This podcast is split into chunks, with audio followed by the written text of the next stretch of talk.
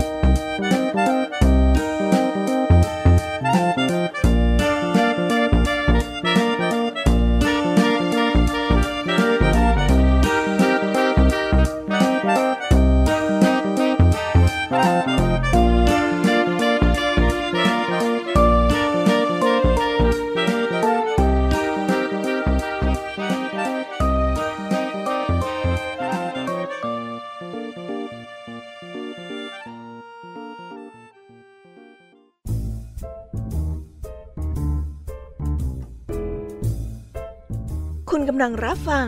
ไทย PBS Radio ต่อจากนี้ไปขอเชิญทุกท่าน รับฟังรายการ นิทานแสนสนุกสุดหันษา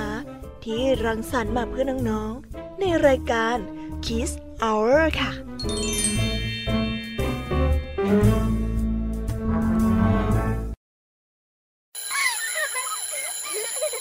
โรงเรียนเลิกแล้วกลับบ้านพร้อมกับรายการ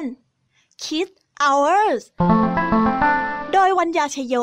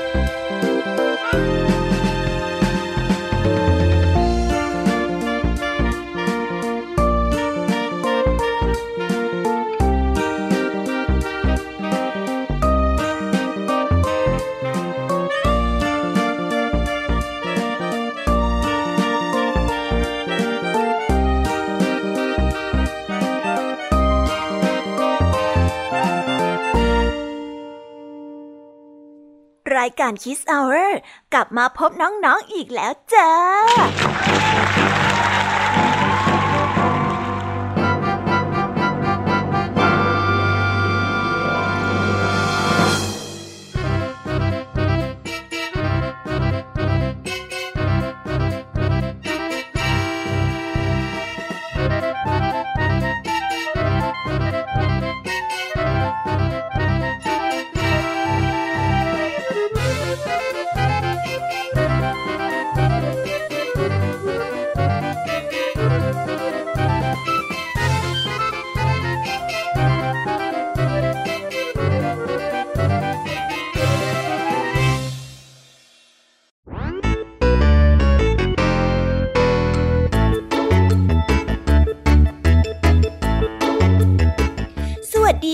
น้องๆ รายการคิสเวอร์มามามาแล้ว กลับมาพบกันอีกเช่นเคยนะคะ ในยามเย็นหลังเลิกเรียนแบบนี้ วันนี้พี่ยามีและก็ผองเพื่อนก็ได้เตรียมนิทานสนุกสนาน และก็กระตุกต่อมจินตนาการมาฝากน้องๆ กันอีกเช่นเคยค่ะ อยากจะรู้กันไหมเอ่ยว่าเรื่องราวในวันนี้จะเป็นอย่างไรกันบ้าง วันนี้ครูไหวใจดีมากับนิทานสองเรื่องอีกเช่นเคยค่ะ ในนิทานเรื่องแรกของคุณครูไหวคือนิทานเรื่อง คนแจวเรือจ้างกับนักศึกษา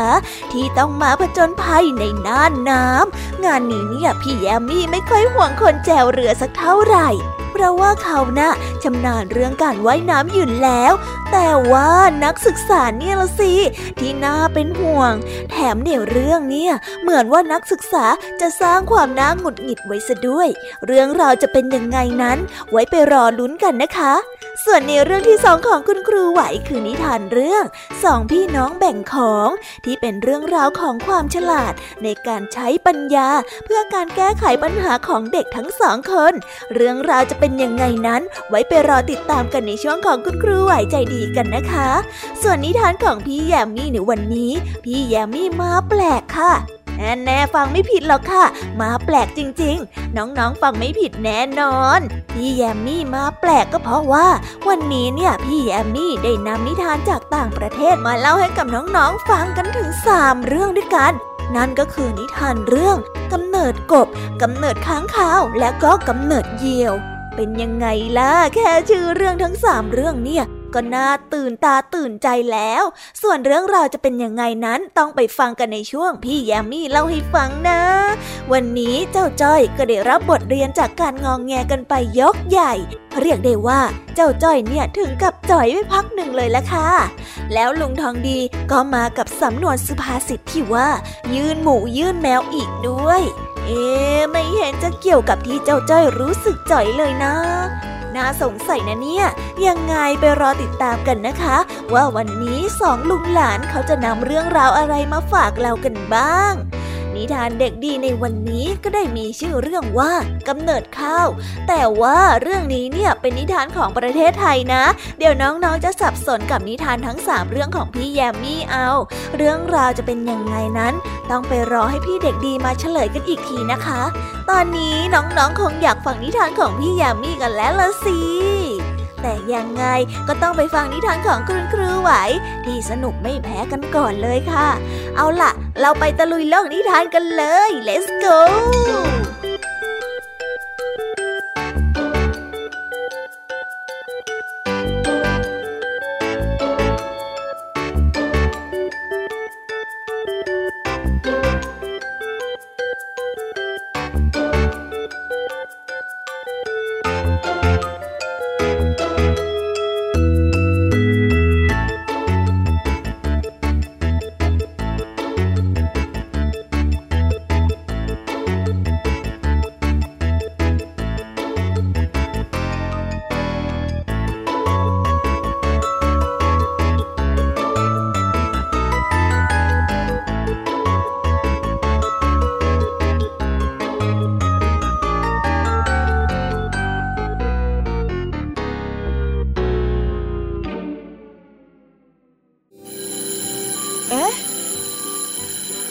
สียงออดดังแล้ว อุ้ยต้องไปเข้าเรียนแล้วล่ะค่ะ ไม่รอช้า เราไปหาคู่ไหวกันเถอะ ไปกันเลย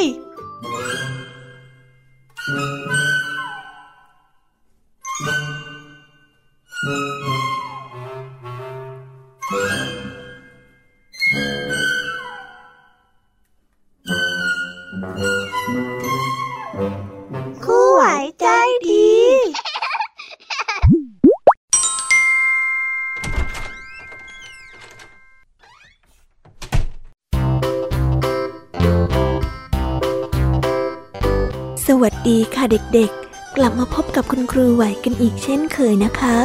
วันนี้ครูไหวมีนิทานคุณธรรมเกี่ยวกับความฉลาด แล้วก็สติปัญญาทั้งสองเรื่องมาฝาก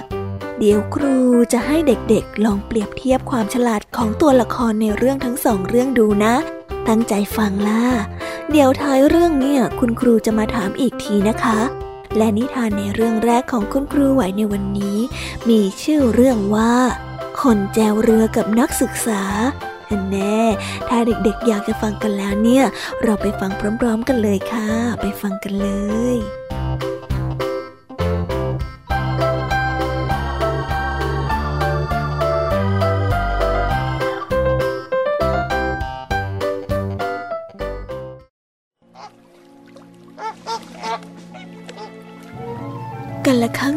านมาแล้ว มีนักศึกษาหนุ่มผู้หนึ่ง ได้ทำการว่าจ้างเรือแจวให้ข้ามฟากในขณะที่ท้องฟ้า เต็มไปด้วยเมฆที่ดูมืดคลึ้ม และลมเริ่มพัดจนเกิดน้ำเป็นละลอกคลื่นเล็กๆ เรือแจวก็ได้แล่นไปอย่างช้าๆ จนเมื่อเรือได้เข้าสู่กระแสน้ำอันเชี่ยวกราดคนแจวเรือจึงต้องใช้ความระมัดระวังเป็นอย่างมาก ส่วนฝ่ายของนักศึกษานั้น ก็เอาแต่นั่งก้มหน้าอ่านหนังสือเล่มใหญ่อยู่ จนในที่สุด นักศึกษาก็ได้เงยหน้าขึ้นมาจากตำรา แล้วก็มองไปยังคนแจวเรือ แล้วก็ได้พูดว่าลุงลุงเคยอ่านหนังสือประวัติศาสตร์บ้างไหมน่ะคนแจวเรือจ้างตอบด้วยน้ำเสียงที่แผ่วเบา ไม่เลยครับ ลุงไม่ได้เรียนหนังสือมาน่ะพ่อหนุ่มคนแจวเรือตอบ ถ้างั้นลุงก็พลาดโอกาสซะแล้วล่ะ ในหนังสือประวัติศาสตร์เนี่ย มันเต็มไปด้วยเรื่องราวที่น่าอ่าน มีเรื่องของกษัตริย์และราชินีในสมัยอดีต รวมถึงเรื่องของสงคราม การต่อสู้ทำให้เราสามารถรู้ว่า คนไทยในสมัยโบราณเนี่ย เขาใช้ชีวิตกันแบบไหน แต่งกายกันอย่างไร ประวัติศาสตร์จะบอกให้เรารู้ได้ถึงความเจริญและความเสื่อมของชาติต่างๆทำไมทำไม ทำไมลุงถึงไม่ยอมอ่านหนังสือประวัติศาสตร์บ้างเนี่ย คนแจวเรือ ก็ยังคงแจวเรือต่อไป ส่วนนักศึกษาก็ก้มหน้าอ่านตำราต่อไปเช่นกัน คงมีแต่เสียงใบแจวกระทบกับพื้นน้ำเท่านั้น ผ่านไปสักครู่หนึ่ง นักศึกษาก็เอ่ยถามคนแจวเรือขึ้นอีก แล้วเรื่องของภูมิศาสตร์ละลุง ลุงเคยอ่านบ้างหรือเปล่า นักศึกษาสายหน้าแล้วก็ได้พูดว่า ภูมิศาสตร์เนี่ยเป็นวิชาที่สอนให้เรารู้จักกับโลกและประเทศต่างๆ ยังรวมถึงกระทั่งภูเขา แม่น้ำพายุ ฝน แถมยังเป็นมหาสมุทรอีกนะลุง ลุงทำงานเป็นคนแจวเรือเนี่ย รู้ไว้บ้างก็ดีนะ แต่คนแจวเรือก็ยังยืนยันคำตอบว่า ลุงไม่ได้เรียนหนังสือก็เลยอ่านไม่ออกนะสิโอ้ ถ้าลุงไม่รู้จักวิชานี้เนี่ยลุงนี่ไม่มีค่าอะไรเลยนะเนี่ย ดูแล้วลุงคงทำงานไปแค่วันวันละสิท่า ไม่เลย ลุงไม่เคยอ่านอะไรเลยจริงๆ วันวันก็ต้องแจวเรือทำงานเพื่อที่จะหาเงินส่งให้ลูกของลุงเรียนอีกทีนึงนะอ่า แล้ววิทยาศาสตร์ละลุง ลุงเคยอ่านหรือเปล่า ก็ไม่เคยอีกนั่นแหละคุณ ลุงนี่เป็นคนอย่างไงกันแน่เนี่ย วิทยาศาสตร์ เป็นวิชาที่ช่วยอธิบายถึงเหตุผลต่างๆ บนโลกใบนี้ ลุงรู้ไหมว่า ความก้าวหน้าของคนเราในทุกวันนี้เนี่ยขึ้นอยู่กับวิทยาศาสตร์ทั้งนั้นเลยนะ นักวิทยาศาสตร์ ถือว่าเป็นคนที่สำคัญเป็นอย่างมากเลยในโลกใบนี้เนี่ยเพราะไม่ว่าพวกเขาจะทำอะไร ก็ดูจะเป็นประโยชน์กับโลกไปซะหมด บางที ลุงก็น่าจะลองทำความรู้จักบ้างนะ มัวแต่แจวเรืออยู่แบบนี้ ชีวิตจะได้ไปถึงไหนกัน นอกจากฝั่งขนู้นกับฝั่งนี้เนี่ย นักศึกษาปิดตำราของเขาแล้วนั่งเงียบไม่พูดอะไรขึ้นอีก ในช่วงเวลานั้นก้อนเมฆสีดำได้แผ่ขยายและปกคลุมไปทั่วท้องฟ้า ลมเริ่มพัดแรงขึ้น แล้วก็มีฟ้าแลบแปลกปลาเป็นเหตุบอกว่าพายุกำลังจะมา และเรือ ก็ยังเหลือระยะทางอีกกว่าครึ่ง ซึ่งไกลมากมากกว่าจะถึงฝั่ง คนแจวเรือแงนขึ้นไปบนท้องฟ้า ด้วยสีหน้าที่หวาดหวัน่นดูเมฆนั่นสิคุณ พายุคงจะมาถึงเราในไม่ช้าแน่ๆ คุณว่ายน้ำเป็นไหมครับ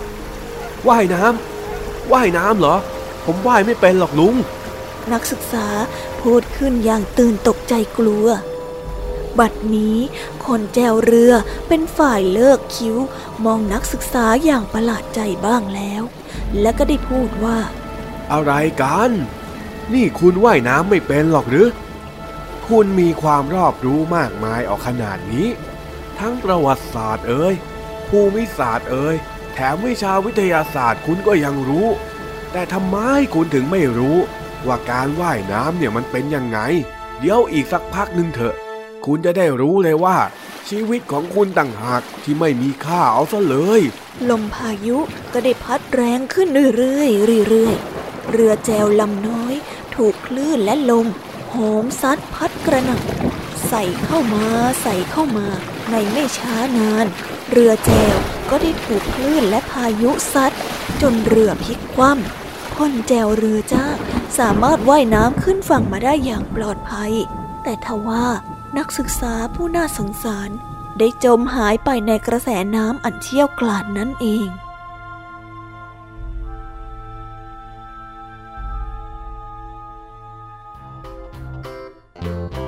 นิทานเรื่องนี้ก็ได้สอนให้เรารู้ว่า คนเรามีความเชี่ยวชาญในคนละเรื่อง การที่คิดว่าตนเองเก่งแล้ว ไปพูดเหยียดหยามผู้อื่นนั้น จะทำให้ไม่ได้รับความเห็นใจจากใคร เมื่อถึงเวลาที่จำเป็น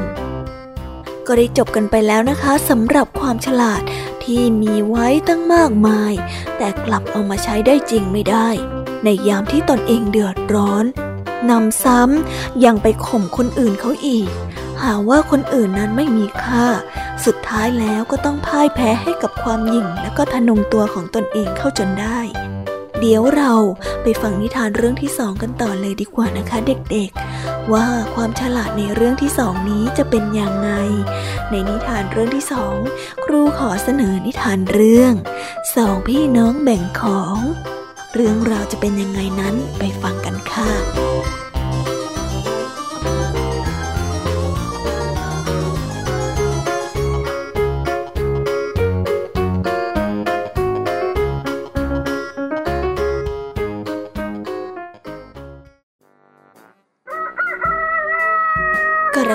นึ่งนานมาแล้ว ชาวนาผู้หนึ่งมีบุตรสาวอยู่สองคน วันหนึ่ง ชาวนาอยากจะทำการทดลองปัญญาของบุตรทั้งสอง ชาวนาจึงได้ส่งแตงโมให้กับบุตรสาวทั้งสองไปหนึ่งใบ โดยบอกว่าให้ไปแบ่งกันกิน แต่จะต้องแบ่งกันให้เท่าๆกัน เพื่อที่จะได้ไม่ต้องมานั่งเถียงกันแล้วก็ทะเลาะกัน กับเรื่องที่ใครได้มากกว่าหรือน้อยกว่า ถ้าแบ่งได้ไม่เท่ากัน แล้วเกิดเถียงกันหรือทะเลาะกันขึ้น ก็จะต้องถูกลงโทษทั้งสองคน เด็กทั้งสองคนเมื่อได้รับแตงโมมาแล้ว ก็ไม่รู้ว่าจะต้องแบ่งกันอย่างไร จึงจะสามารถแบ่งได้เท่า ๆกัน เพราะกลัวว่าจะต้องถูกทำโทษ แต่ในท้ายที่สุดทั้งคู่ก็ตกลงกันว่า จะใช้วิธีการดังนี้ โดยที่ให้เด็กๆทั้งสองคนนั้นเห็นว่าจะเป็นวิธีที่ยุติธรรมที่สุด นั่นก็คือ ถ้าหากใครต้องเป็นคนที่พาแตงโม คนนั้นจะต้องเป็นฝ่ายที่เลือกที่หลัง และจะต้องยอมให้ฝ่ายที่ไม่ใช่เป็นคนพา เป็นฝ่ายเลือกก่อน เพื่อป้องกันไม่ให้คนที่พาเกิดความลำเอียง โดยผ่าเป็นชิ้นใหญ่ชิ้นหนึ่ง และชิ้นเล็กชิ้นหนึ่ง แล้วคนที่ผ่า รีบเลือกเอาชิ้นใหญ่ไปเป็นของตนเสียก่อน เมื่อเด็กทั้งสองได้ผ่าแตงโมและก็แบ่งกันเสร็จแล้ว จึงรีบวิ่งไปเล่าให้กับบิดาได้ฟัง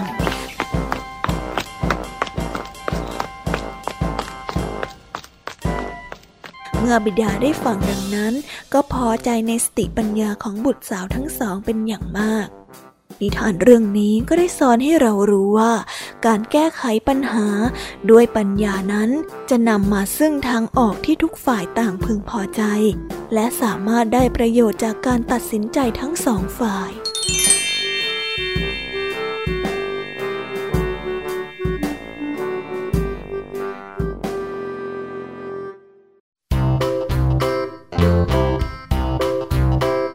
น่ารักจริง ๆ เลยนะคะสำหรับเด็กน้อยทั้งสองคนเนี่ยใช้ปัญญาในการแก้ไขปัญหาได้อย่างเด็ดขาดมากๆเลย เห็นไหมล่ะคะเด็กๆ คนที่นำปัญญามาใช้แก้ไขปัญหาเนี่ยน่ารักกว่าคนที่นำปัญญาไปข่มเหงผู้อื่นซะอีกนะคะ เด็กๆฟังนิทาน แล้วก็ขอให้นำนิทานไปปรับใช้กับชีวิตนะ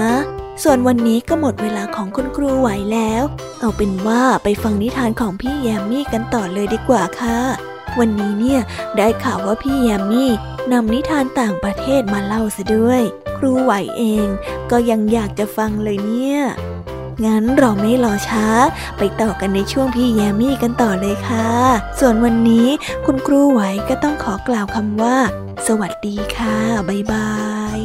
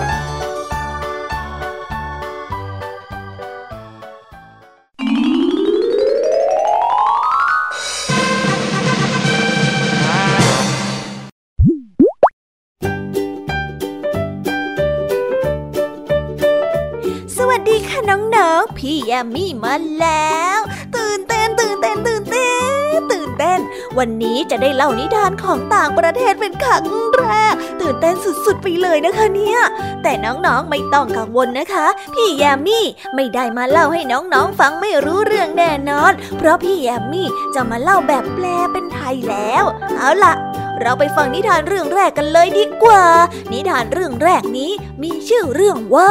กำเนิดกบ ไปฟังกันเลยค่ะ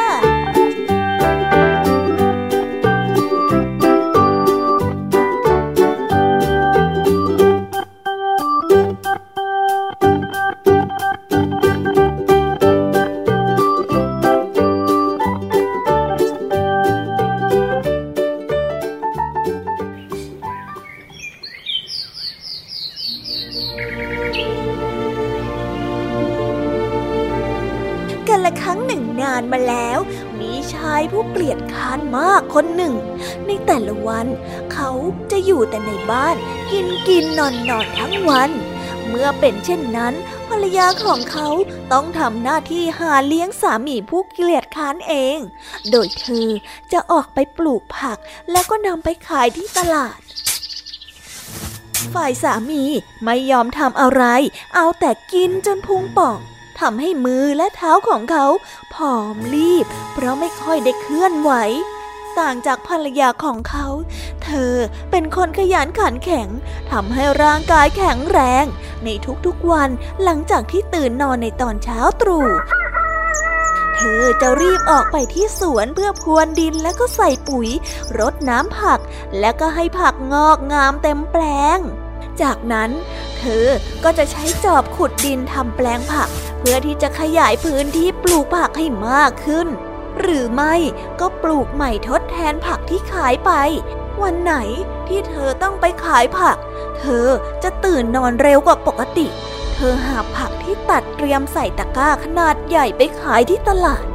เมื่อขายผักหมดเธอจะซื้ออาหารเพื่อที่จะนำมาทำกับข้าวให้สามีผู้เกลียดค้านกิน อยู่มาวันหนึ่ง สามีภรรยาคู่นี้ได้รับเชิญไปงานเลี้ยงในเมือง ชายผู้ที่เป็นสามีจึงกินอาหารในงานเลี้ยงด้วยความเอร็ดอร่อย เขาได้กินกินกินแล้วก็กิน จนเขาลุกไม่ขึ้น และก็ได้เดินกลับบ้านไม่ได้ เมื่อเห็นเช่นนั้น ภรรยาของเขาก็ช่วยเอาสามีใส่รถเข็นผัก แล้วเธอก็เข็นสามีกลับบ้าน ซึ่งในระหว่างทางกลับบ้านก็ต้องข้ามสะพานไม้เล็กๆ ด้วยเหตุที่สามีของเธอ กินจนตัวใหญ่และหนักมากทำให้รถเข็นผักตกจากสะพานลงไปในแม่น้ำ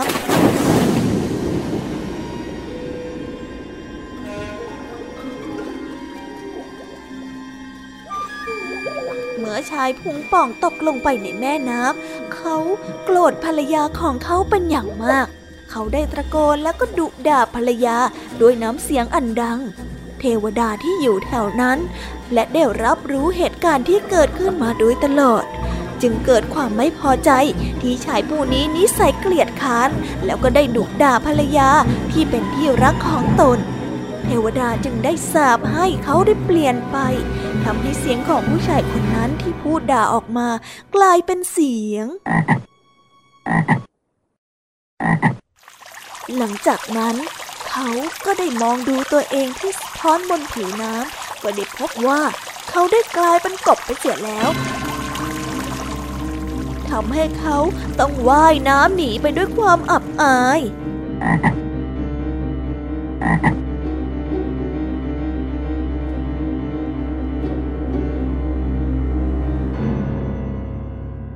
ก็ได้จบไปแล้วนะคะสำหรับนิทานเรื่องกำเนิดกบ คิดไม่ถึงเลยใช่ไหมล่ะว่าเจ้ากบอบอบเนี่ย มีกำเนิดมาจากคนที่เกลียดค้านแล้วก็คนที่นิสัยไม่ดี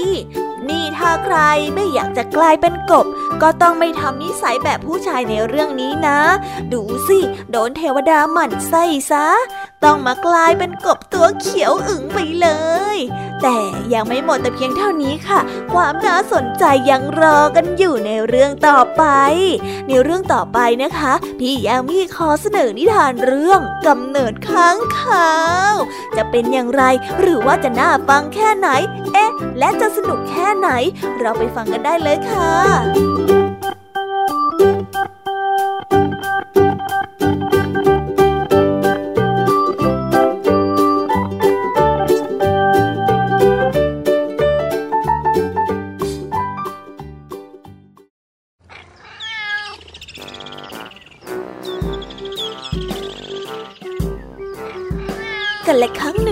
านมาแล้ว แมวได้จับนกมาตัวหนึ่ง หลังจากนั้นเจ้าแมวก็ได้นั่งกินนกจนอิ่ม เหลือแต่ขนกองไว้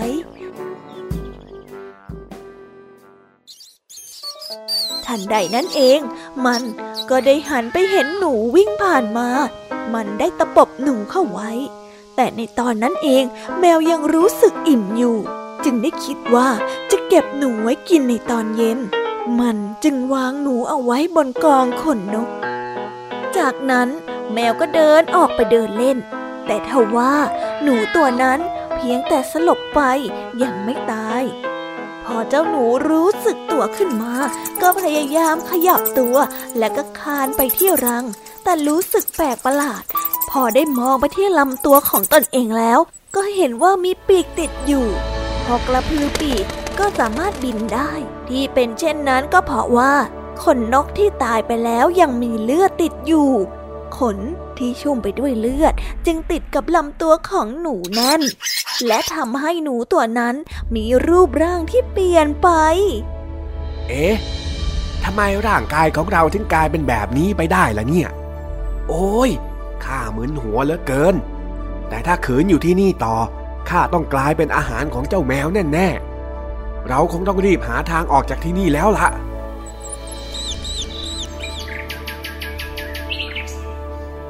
แต่ถึงอย่างไรเจ้าหนูก็ต้องพยายามหนี จู่ๆมันก็พบว่าสามารถบินได้ มันจึงได้บินไปอยู่กับฝูงนก แล้วก็ขออยู่กับนก มันอยากอยู่กับพวกนกมาก จนถึงขนาดที่ว่า มาขอแต่งงานกับนางนก แต่ นางนกก็ได้บอกไปว่า ฉันไม่แต่งงานกับเธอหรอกนะ รูปร่างเธออย่างนี้เนี่ยน่าเกลียดจริง ๆ เหมือนพวกหนูอะดูยังไง เธอก็ไม่ใช่พวกเดียวกับเราอะเราคงอยู่ด้วยกันไม่ได้หรอกนะ อย่ามายุ่งกับฉันเลย ไปซะเถอะนะ จากนั้นหนูมีปีกก็บินกลับไปหาฝูงหนู ขออยู่กับฝูงหนู ฝูงหนูก็พากันขับไล่หนูมีปีกไม่ให้อยู่ด้วย เอ้ยเองมันหน้าตาอัปลักษณ์แถมยังมีปีกเกะกะ แม้ว่าหน้าของเองจะเหมือนเผ่าพันธุ์ของเรา แต่เราก็ไม่ยอมรับเองอยู่ดีอะแหละ ออกไปซะเถอะนะ ไปออกไปซะ หนูมีปีก รู้สึกอับอายยิ่งนัก ที่ทั้งหนูและก็นกไม่มีใครยอมรับตน จึงต้องซ่อนตัวอยู่ในตอนกลางวันไม่ให้ใครเห็น และมันก็จะออกหากินเฉพาะในตอนกลางคืน ปัจจุบันเราเรียกหนูมีปีกนี้ว่า ค้างคาวนั่นเองค่ะ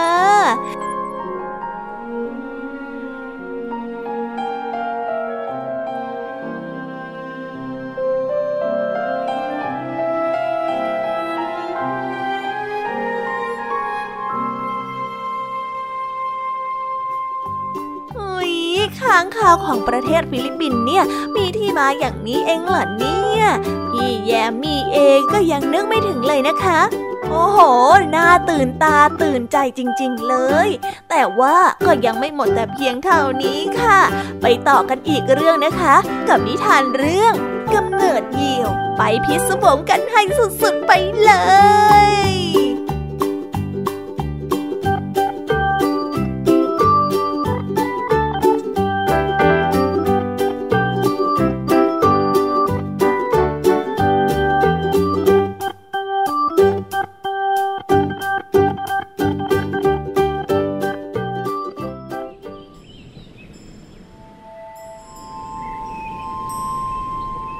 กันละครั้งหนึ่งนานมาแล้ว มีเด็กชายคนหนึ่ง แม้เขาตายตั้งแต่ยังเล็กๆ ต่อมาพ่อของเขาก็ได้แต่งงานใหม่กับแม่เลี้ยง ซึ่งแม่เลี้ยงผู้นี้เป็นคนที่ใจร้ายและไม่รักเด็กชายคนนี้เลย แต่เมื่ออยู่ต่อหน้าของพ่อเด็กชาย แม่เลี้ยงก็จะเสแสร้งทำเป็นรัก แล้วก็เลี้ยงดูเป็นอย่างดี วันหนึ่ง พ่อได้บอกกับแม่เลี้ยงว่า จะต้องเดินทางไปต่างประเทศหลายวัน ขอให้ช่วยดูแลลูกชายให้ด้วย แม่เลี้ยงได้รับคำเป็นอย่างดี แต่พอสามีไม่อยู่ นางก็เริ่มจะแสดงความรังเกียจลูกเลี้ยง โดยสั่งให้ลูกเลี้ยงไปคอยไล่นกที่ท้องนา และไม่ทำอาหารให้เด็กชายกินอีกเลย เขา ต้องหาผักและก็ผลไม้ในท้องนากินประทังชีวิต เขารู้สึกหิวอยู่ตลอดเวลา และก็พร้อมลงทุกวัน จนจู่ๆมีเทวดารู้สึกเห็นใจเด็กชายผู้นั้น จึงได้ปรากฏตัวแล้วก็มาบอกเด็กชายว่า เจ้าเด็กน้อยข้ารู้สึกสงสารเจ้าเหลือเกิน เจ้ามีความทุกข์มาก ๆ เลยใช่ไหม ใช่จ้ะฉัน หิว ฉันทรมานเหลือเกิน ท่านช่วยข้าทีจะได้ไหม งั้นข้าจะให้พรเจ้าหนึ่งข้อ หากว่าเจ้าอยากจะได้อะไร ให้นึกพรข้อนั้นในใจ แล้วตะโกนคำว่านางแม่เลี้ยงใจร้ายออกมา จากนั้นข้าจะบันดาลพรให้กับเจ้าเอง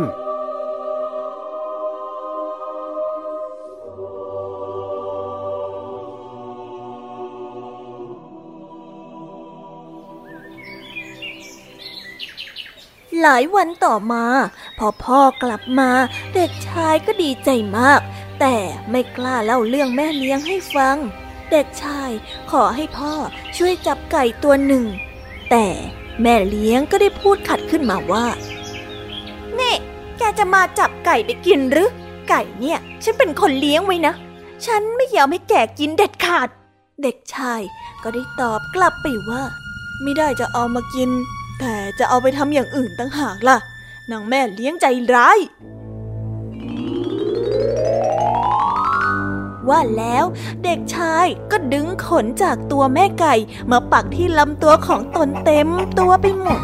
จากนั้นเด็กชายก็เปลี่ยนรูปกลายเป็นเหยี่ยวแล้วก็บินไปเกาะที่ต้นไม้ พ่อได้ตกใจรีบตัดต้นไม้ที่เหยี่ยวบุตรชายเกาะอยู่ เหยี่ยวได้บินไปเกาะอีกต้น แล้วก็ร้องว่า แม่เลี้ยงใจร้าย ไม่ให้ฉันกินอะไรตลอดเวลาที่พ่อไม่อยู่ ต่อจากนี้ หากเจอลูกไก่ของแม่เลี้ยงใจร้ายนี่ ฉันจะจับกินให้หมดเลย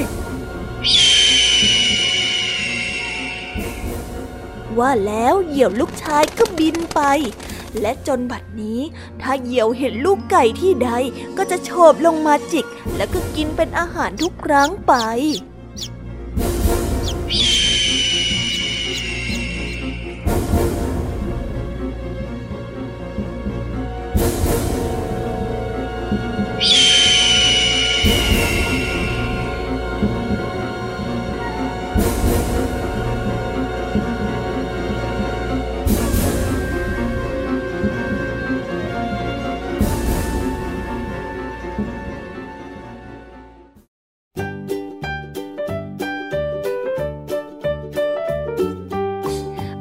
กันบ้างคะกับนิทานของพี่แยมมี่ทั้งสามเรื่อง โอ้โห นี่ขนาดพี่แยมมี่เราเองก็ยังรู้สึกตื่นตาตื่นใจเลยนะเนี่ย แต่น้องๆก็ฟังไว้เพื่อความสนุกสนานนะคะ อย่าเอาไปเชื่อเป็นตุเป็นตะนะ นี่เป็นตำนานจากวัฒนธรรมของประเทศเพื่อนบ้านของเรา ที่เอามาเล่าให้กับน้องๆฟังเฉยๆ แล้ววันนี้ก็ได้หมดเวลาของพี่แยมมี่กันแล้ว ลุงทองดีแอบสะกิดมาว่า อยากจะเล่านิทานให้กับน้องๆฟังจะแย่แล้ว งั้นเราไปหาเจ้าจ้อยและกันลุงทองดีกันก่อนเลยดีกว่าค่ะ ไว้ช่วงท้ายรายการ เดี๋ยวพี่แยมมี่จะมาคุยด้วยอีกนะ ไปฟังนิทานสุภาษิตกันเลยค่ะตอนนี้ไปฟังกันเลย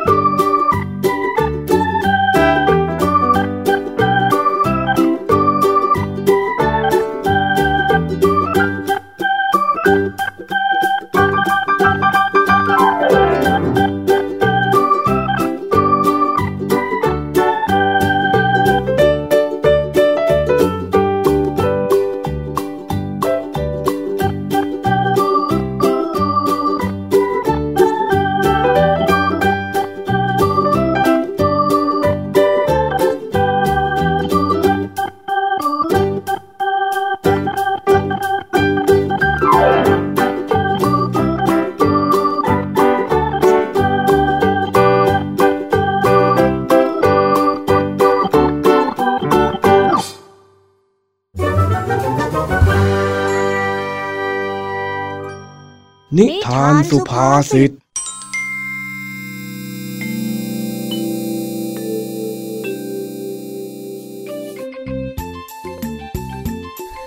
วันนี้แม่ของจ้อยเดินมาหาลุงทองดีที่บ้าน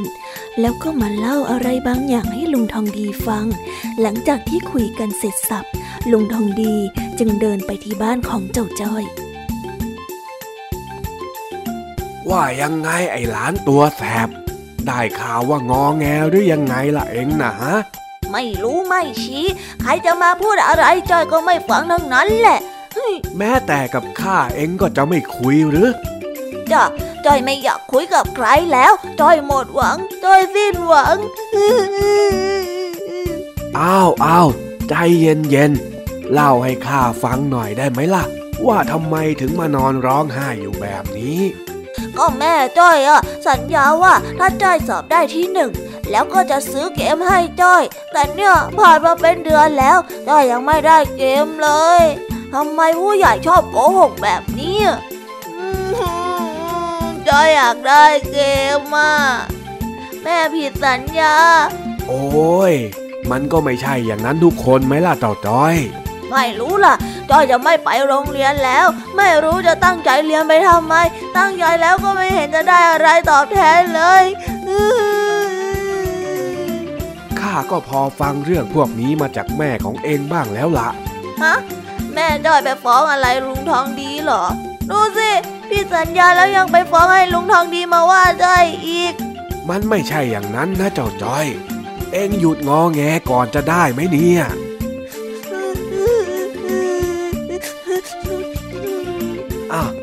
งั้นวันนี้เองมากับข้า ไม่ต้องไปโรงเรียนสักวัน เดี๋ยวข้าจะพาไปดูอะไร แล้วเรามายื่นหมูยื่นแมวกัน ถ้าหากว่าถึงตอนเย็น แล้วเองยังอยากจะได้เกมอยู่ละก็ เดี๋ยวข้าจะเป็นคนพาเองไปซื้อกับตัวข้าเลยแต่จ้อยไม่มีหมูไปแลกกับลุงทองดีหรอกนะจ๊ะ เฮ้ย มันไม่ได้หมายความแบบนั้น ที่ข้าพูดนะ่ะมันเป็นสำนวนไทย เอาเป็นว่า เองไปแต่งตัวแล้วมากับข้า เดี๋ยวระหว่างทางข้าจะเล่าให้เองฟังอีกทีก็แล้วกัน ว่าแล้วลุงทองดีก็พาจ้อยไปเดินไต่คันนา ฝ่าทุ่งข้าวไปไกลลิบ ในระหว่างทางจ้อยก็เลยถามลุงทองดีขึ้นมาว่า ลุงทองดี ลุงยังไม่ได้เล่าเลยนะจ๊ะว่ายื่นหมูยื่นแมวคืออะไรอะ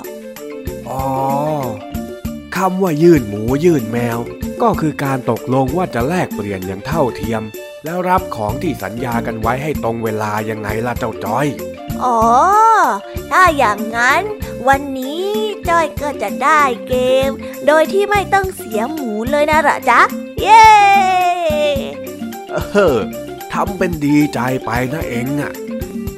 ลุงทองดี พาเจ้าจ้อยมาหยุดอยู่ที่ใต้ร่มไม้แห่งหนึ่ง ซึ่งก็คือต้นไม้แถวแถวๆนาของแม่เจ้าจ้อยนั่นเอง จากนั้นลุงทองดี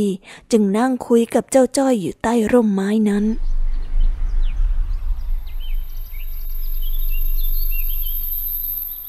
เป็นยังไงล่ะ ร้อนไหมเจ้าจ้อย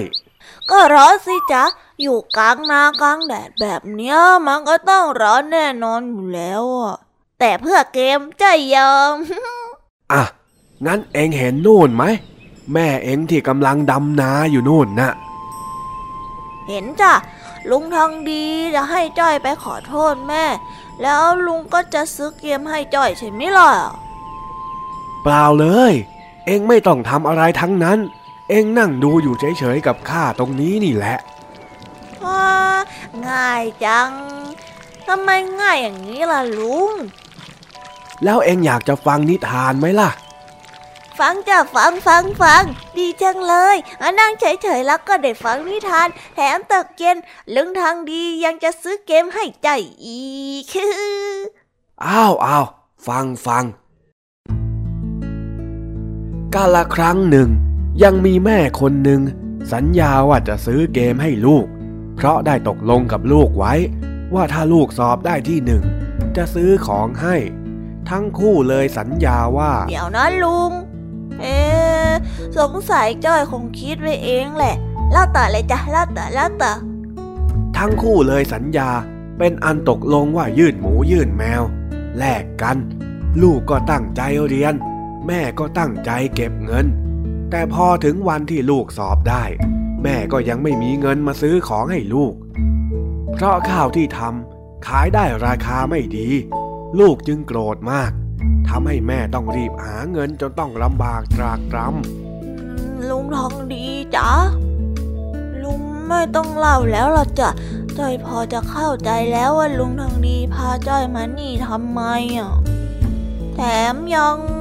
วางเดิมพันด้วยเกมราคาแพงซะด้วย ตอนเนี้ยจ้อยรู้แล้วล่ะจ้ะอ้าวข้ายังเล่าไม่จบเลย จ้อยรู้แล้ว ว่าแม่ของจ้อยต้องลำบากขนาดไหนกว่าจะหาเงินมาได้ แล้วจ้อยจะเอาเงินที่แม่ของจ้อยหามาเอาไปซื้อเกมอืมจ้อยก็คงต้องรู้สึกผิดไปตลอดแน่ๆเลย เออ คิดได้ก็ดีแล้ว แม่เองรักเองมากนะเจ้าจ้อย แต่เองน่ะ ก็ต้องเข้าใจแม่เองด้วย เงินทองเนี่ยมันหายากรู้ไหมจ้ะจ้อยเข้าใจแล้วจ้ะ งั้นจ้อยขอไปช่วยแม่ดำน้ำก่อนนะจ๊ะลุง จ้อยจะไปขอโทษแม่ด้วยที่ทำตัวไม่ดีเมื่อตอนเช้านี้ ลุงทองดีกลับบ้านไปก่อนเลยนะจ๊ะ จากนั้น ลุงทองดีก็กลับบ้าน ปล่อยให้จ้อยได้ไปช่วยแม่ดำนา แล้วก็พูดกันต่อตามประษาแม่ลูก พอตกเย็น เจ้าจ้อยได้กลับมาบ้าน ก็เห็นเกมที่ตัวเองอยากได้ วางอยู่บนห้องนอน เจ้าจ้อยจึงร้องดีใจ แล้วรีบวิ่งไปหาลุงทองดีที่บ้าน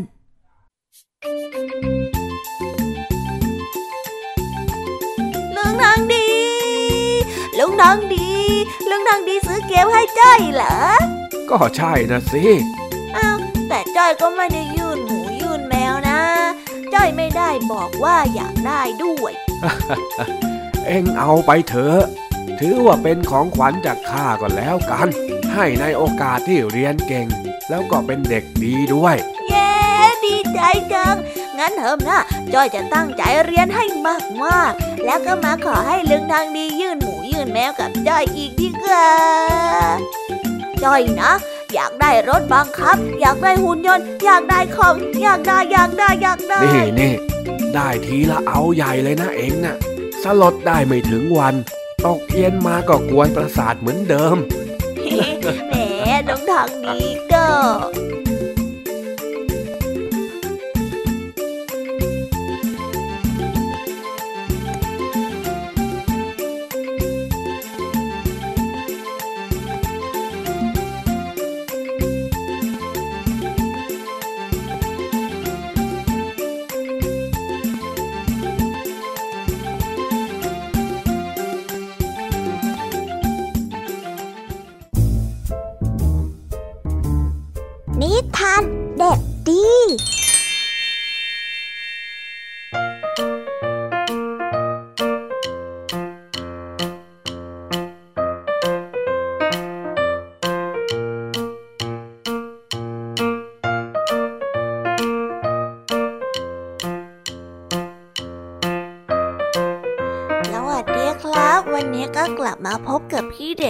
กันอีกเช่นเคย เป็นยังไงกันบ้างเอ่ยวันนี้ เพื่อนเพื่อนแล้วก็น้องๆเรียนกันเหนื่อยไหมล่ะครับ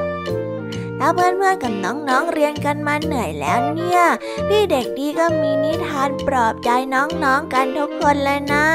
วันนี้พี่เด็กดีก็ได้เตรียมนิทานเกี่ยวกับการกำเนิดมาฝากกัน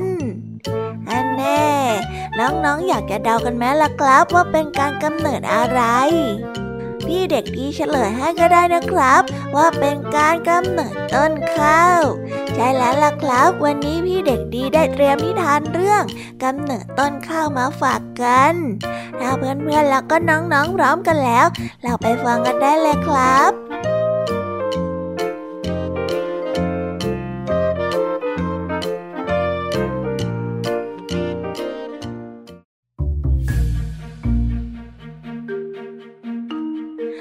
สมัยโบราณเมื่อนานมาแล้ว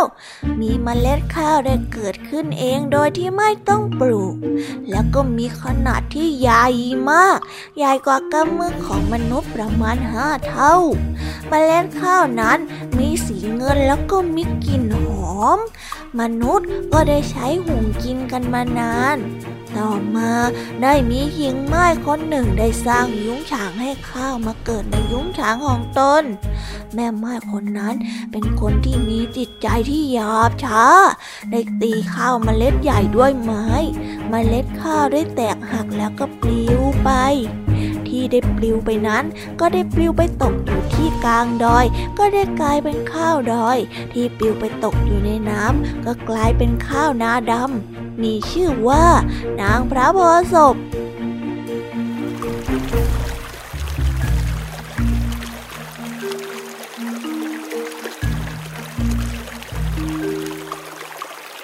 นางพระโพศพอาศัยอยู่กับปลาในหนองน้ำ นางพระโพศพโกรธมนุษย์ จึงตัดสินใจจะไม่กลับไปอีก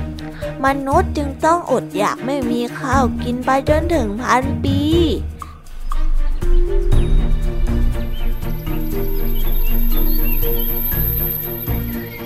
ต่อมามีลูกชายของเศรษฐีได้ไปเที่ยวกลางป่า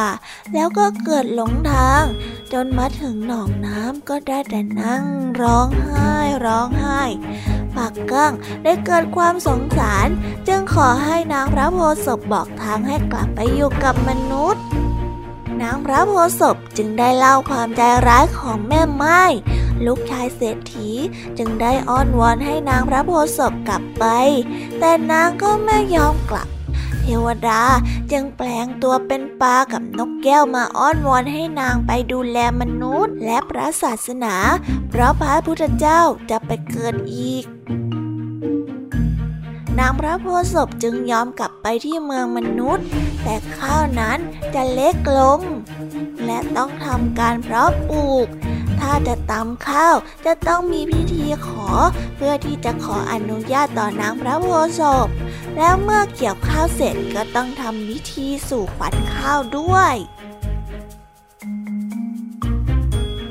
ก็ได้จบไปแล้วนะครับสำหรับนิทานของพี่เด็กดีในวันนี้ เห็นยังไงกันบ้าง เพื่อนเพื่อแล้วก็น้องๆคงจะรู้กันแล้วนะครับ ว่าข้าวเนี่ยกำเนิดมาได้อย่างไร แล้วก็ที่มาของพระแม่โพธิ์ศพเนี่ยเป็นมาอย่างไร ละครับสำหรับวันนี้ก็ได้หมดเวลาของพี่เด็กดีกันไปแล้ว เอาไว้มาพบกันใหม่ในครั้งหน้านะ ในครั้งหน้าพี่เด็กดีจะเตรียมนิทานเรื่องอะไรมานั้น ต้องไปรอติดตามกันนะครับสำหรับวันนี้พี่เด็กดีก็ต้องขอตัวลากันไปก่อน สวัสดีครับบ๊ายบาย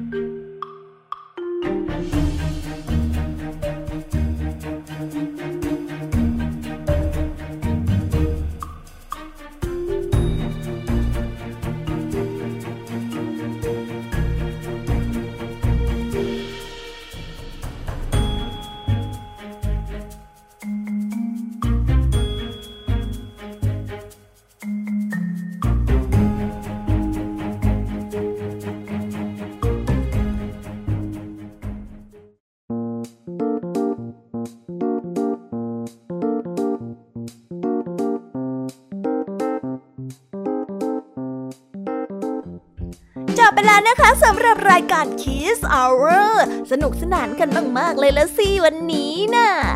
วันนี้นะคะนิทานของพี่ยามี่ไม่มีข้อคิดนะคะเด็กๆ จะมีก็แต่ตำนานของประเทศเพื่อนบ้าน ที่จะมากระตุ้นให้น้องๆ ได้ฝึกคิดแล้วก็ฝึกจินตนาการไปถึงเหตุและผล และกะที่มาของสัตว์ต่างๆ จากความเชื่อในวัฒนธรรมของประเทศฟิลิปปินส์นั่นเอง ส่วนนิทานของคุณครูไหวนั้น ยังมีสาระและก็ข้อคิดมากมายเช่นเคยค่ะ เริ่มกันที่เรื่องแรกก็คือนิทานเรื่อง คนแจวเรือจ้างกับนักศึกษา ที่ให้ข้อคิดกับเราว่า คนเรามีความเชี่ยวชาญในคนละเรื่อง การที่คิดว่าตนเองเก่งแล้วไปพูดเหยียดหยามผู้อื่นนั้น จะทำให้ไม่ได้รับความเห็นใจจากใคร เมื่อถึงเวลาที่จำเป็น และอีกเรื่องของคุณครูไหวนะก็คือนิทานเรื่องสองพี่น้องแบ่งของ ที่สอนให้เรารู้ว่า การแก้ไขปัญหาด้วยปัญญา จะนำมาซึ่งทางออกที่ทุกฝ่ายต่างพึงพอใจ และสามารถได้รับผลประโยชน์จากการตัดสินใจทั้งสองฝ่าย สำหรับนิทานสุภาษิตในวันนี้ก็มากันในสำนวนไทยที่ว่า ยืนหมูยื่นแมว ที่หมายถึงการตกลงว่าจะแลกเปลี่ยนกันอย่างเท่าเทียม และก็รับของที่สัญญากันไว้ในตอนแรก ที่วันนี้เรื่องราวก็ดราม่าเลยละค่ะ แต่สุดท้ายก็พลิกกลับมาสดใสได้เพราะความกวนเอ้ยของเจ้าจ้อยนั่นเอง นิทานเด็กดีในวันนี้ก็ได้มาเล่าถึงประวัติการกำเนิดของข้าว ที่มีตัวละครของแม่พระโพศพมาเกี่ยวข้อง ที่เด็กๆนั้นคงเคยได้ยินชื่อกันแล้วใช่ไหมล่ะคะ เนี่ยแหละค่ะเทพธิดาแห่งเรืองข้าว ตามความเชื่อของคนไทย ที่ชาวนานับถือกัน เป็นยังไงกันบ้างล่ะคะจำกันหมดไหมเอ่ยถ้าจำทั้งหมดไม่ได้ ก็ให้ไปย้อนฟังนะคะ ที่เว็บไซต์ thaipbsradio.com หรือจะไปโหลดแอปไว้ฟังในมือถือกันอย่างจุใจก็ได้นะคะ ที่แอป Thai PBS Radio ค่ะ แต่สำหรับวันนี้เนี่ยพี่ยามีก็ต้องขอลากันไปก่อนนะ เอาไว้เจอกันใหม่ในโอกาสหน้าค่ะสำหรับวันนี้พี่ยามีกับผองเพื่อนก็ต้องขอกล่าวคำว่า สวัสดีค่ะ bye bye ไว้เจอกันใหม่นะ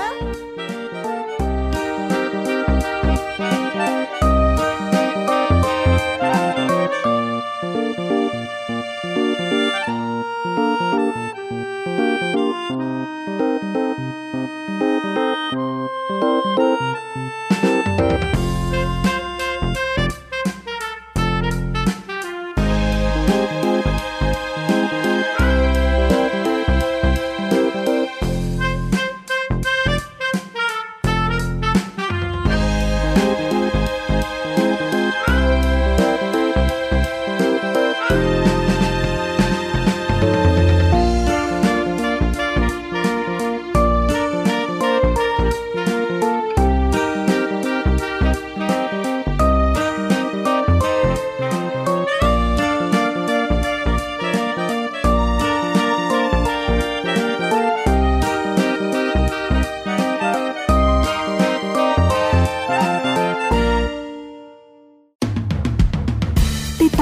ายการย้อนหลังได้ที่เว็บไซต์และแอปพลิเคชัน